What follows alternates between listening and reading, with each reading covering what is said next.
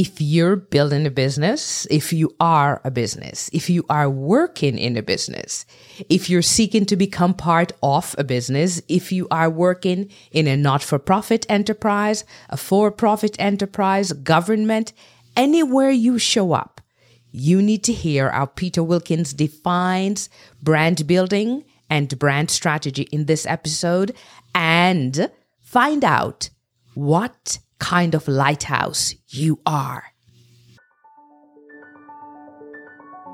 Welcome to Upskill Talks, brought to you by McGraw Hill. I'm your host, Michelle Shaw, lead upskiller at Upskill Community. Upskill Talks is a podcast for leaders. Leaders who are actively seeking innovative and creative ways to interact, lead themselves and others. In every episode, through real life stories and enlightening conversations, we will explore the challenges and opportunities real leaders face in today's ever changing workplace. We will present you with real strategies for you to leverage your soft skills and produce transformative results. Thank you for joining me on this journey. Let us begin. Peter, welcome back to Upskill Talks. I really appreciate you taking the time because I want to continue our conversation to clarify and continue to demystify the concepts of branding, brand strategy, and brand building. Many of our listeners at Upskill Talks are brands in themselves or are working hard at building brands, whether that's in their business or in other organizations that they're concerned with. So making sure that we're clear and we demystify a lot of the noise around these key concepts is going to help us to get on the right pathway to achieving our goals as far as our business outcomes, whether that's a personal business outcome or a professional business outcome. Thanks again for joining and for bringing your expertise to bear on this topic. The principles that I'm going to be sharing will hopefully be practical and they will be valuable whether or not you're building a personal or a business brand or doing both. And most times, often with small or medium businesses, the two are heavily interlinked. The principles apply whether or not it's B2B, B2C, personal, corporate, that they work. So, my first question for you, Peter, is to what extent do we actually control our brand? Because we do believe we control it and we have ownership of it. And so, I want you to provide some clarity around who owns our brand. Well, that's a great question. You don't own your brand. Your brand is owned by the collective perceptions of your stakeholders, but you can control it and manage it. If we didn't believe that you could have an influence on the future, we might as well all give up as marketers and brand builders. And you can consistently, you can create the environment and you can create the messaging. And more important, you can create the delivery of your promise in a way that's incredibly consistent and efficient. So you can reinforce your key promises every day in a positive way. So you can control it up to a point, but you should never forget that you don't actually own your brand. If you've got a strong brand, your customer groups or your stakeholder groups will own it. Peter, I've got to be honest that the first time you shared that with me, that actually blew my mind. So much of what we do happens in our minds. And so we actually are in our minds in a lot of ways thinking about our brands and designing it, developing it, thinking about how we deploy it. And so it's very interesting to me to think that actually all of this brand work that sits in our minds is actually not where it lives, but actually someone else. It's out there and owned in other people's minds. I found that really mind blowing. And so the question that I want to ask you then, Peter, is what is brand strategy to you? What should we know about brand strategy? How should we think about it? Okay, another another good question. Well, brand and strategy.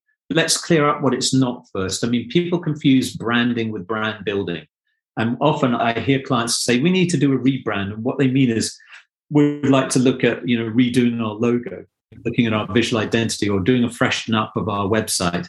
Um, more often than not, that is covering an underlying root cause of something that says, actually, we're trying to deal with something we can't manage and we're not sure about. We're not quite clear about our positioning. We've got a competitor over here who's threatening our business, or we've got an opportunity here that we're not quite sure about. We're making an acquisition there, they don't seem to fit. There's always a reason why they want to do that, but it comes across as this superficial packaging. And don't get me wrong, the graphic and the design and the communication is not unimportant. It's hugely important, but it shouldn't be the beginning of the journey. It should be the end of the journey.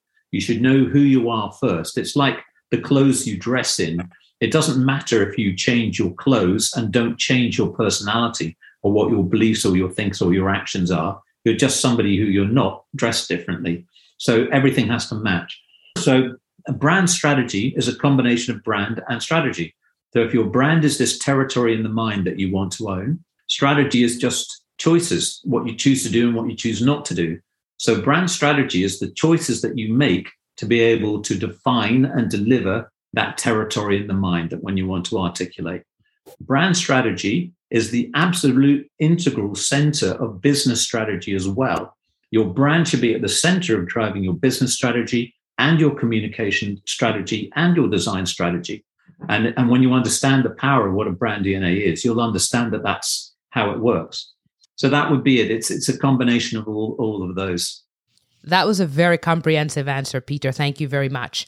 So, what I've noticed is you talk a lot about this brand DNA. I've heard it woven through your response that you've given so far.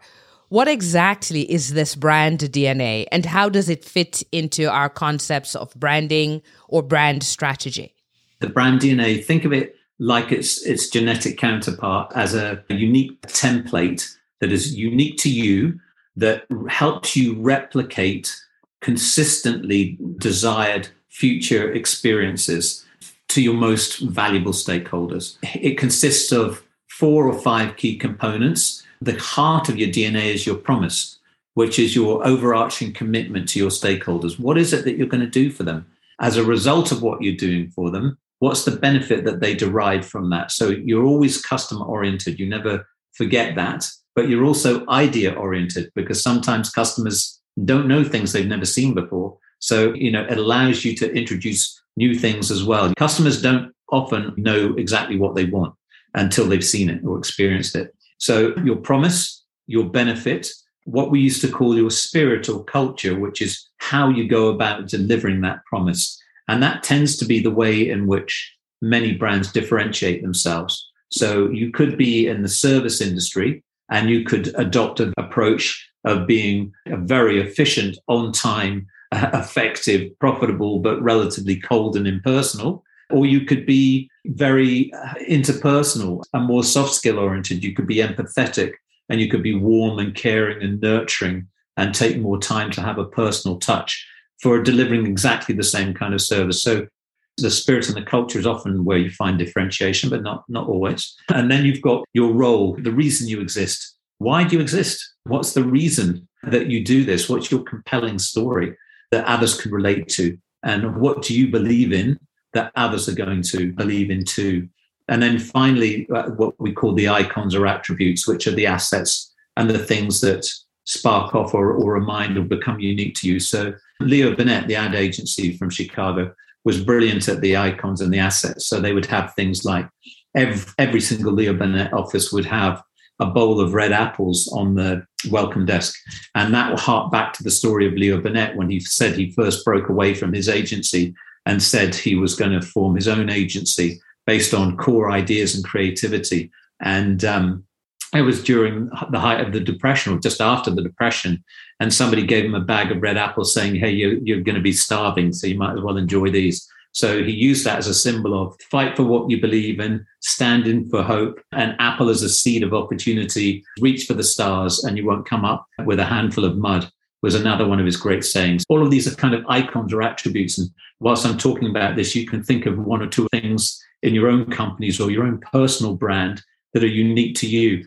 You know, I joked mm-hmm. about Michelle, but her necklaces are a signature icon that say character, colorful, warm, starting, unique. That would be one of your icons, Michelle. so that's what the DNA is. The core thing that I do is help leaders and their leadership teams articulate their core positioning, what I call their DNA, their purpose, and their positioning, what they stand for, for whom, and why, and how they go about delivering that, and doing it in a unique way that is relevant, that's compelling, that's differentiating, and that above all is credible. And that's what builds strong brands. I use the, the visual metaphor of a lighthouse, a visual metaphor for a DNA.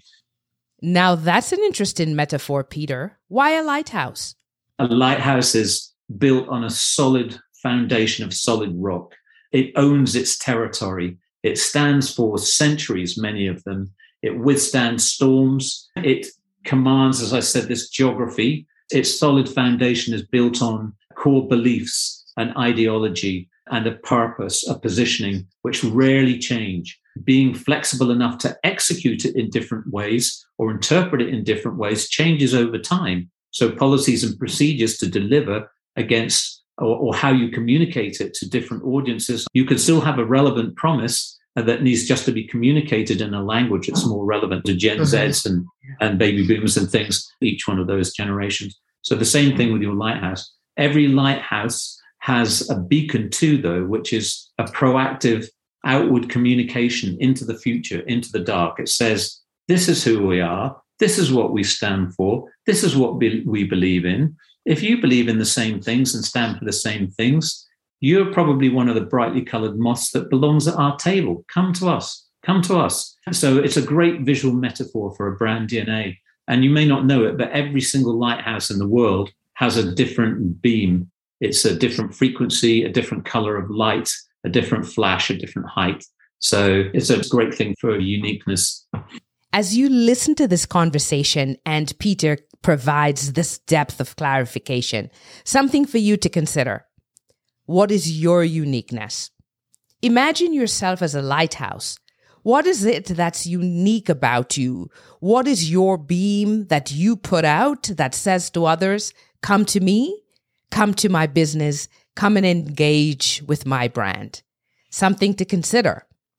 And if you don't have the answer yet, something certainly to work on to become that lighthouse where those you want to attract and engage with notice you and come to you.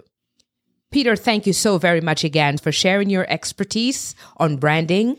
This is such an important topic that we glaze over. It requires us to dig deep down to our DNA to get a great understanding of who we are and to be able to influence those around us so that that understanding of our DNA sits in their minds and not in ours. That is the goal of branding, and that is going to take work.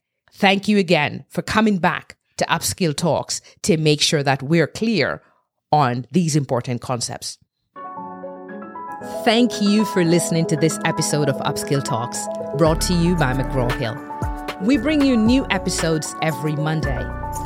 Please take a moment to subscribe, leave a five star rating, and a written review at Apple Podcast. Or follow us on Spotify, Google Podcast, or wherever you listen to your favorite podcasts.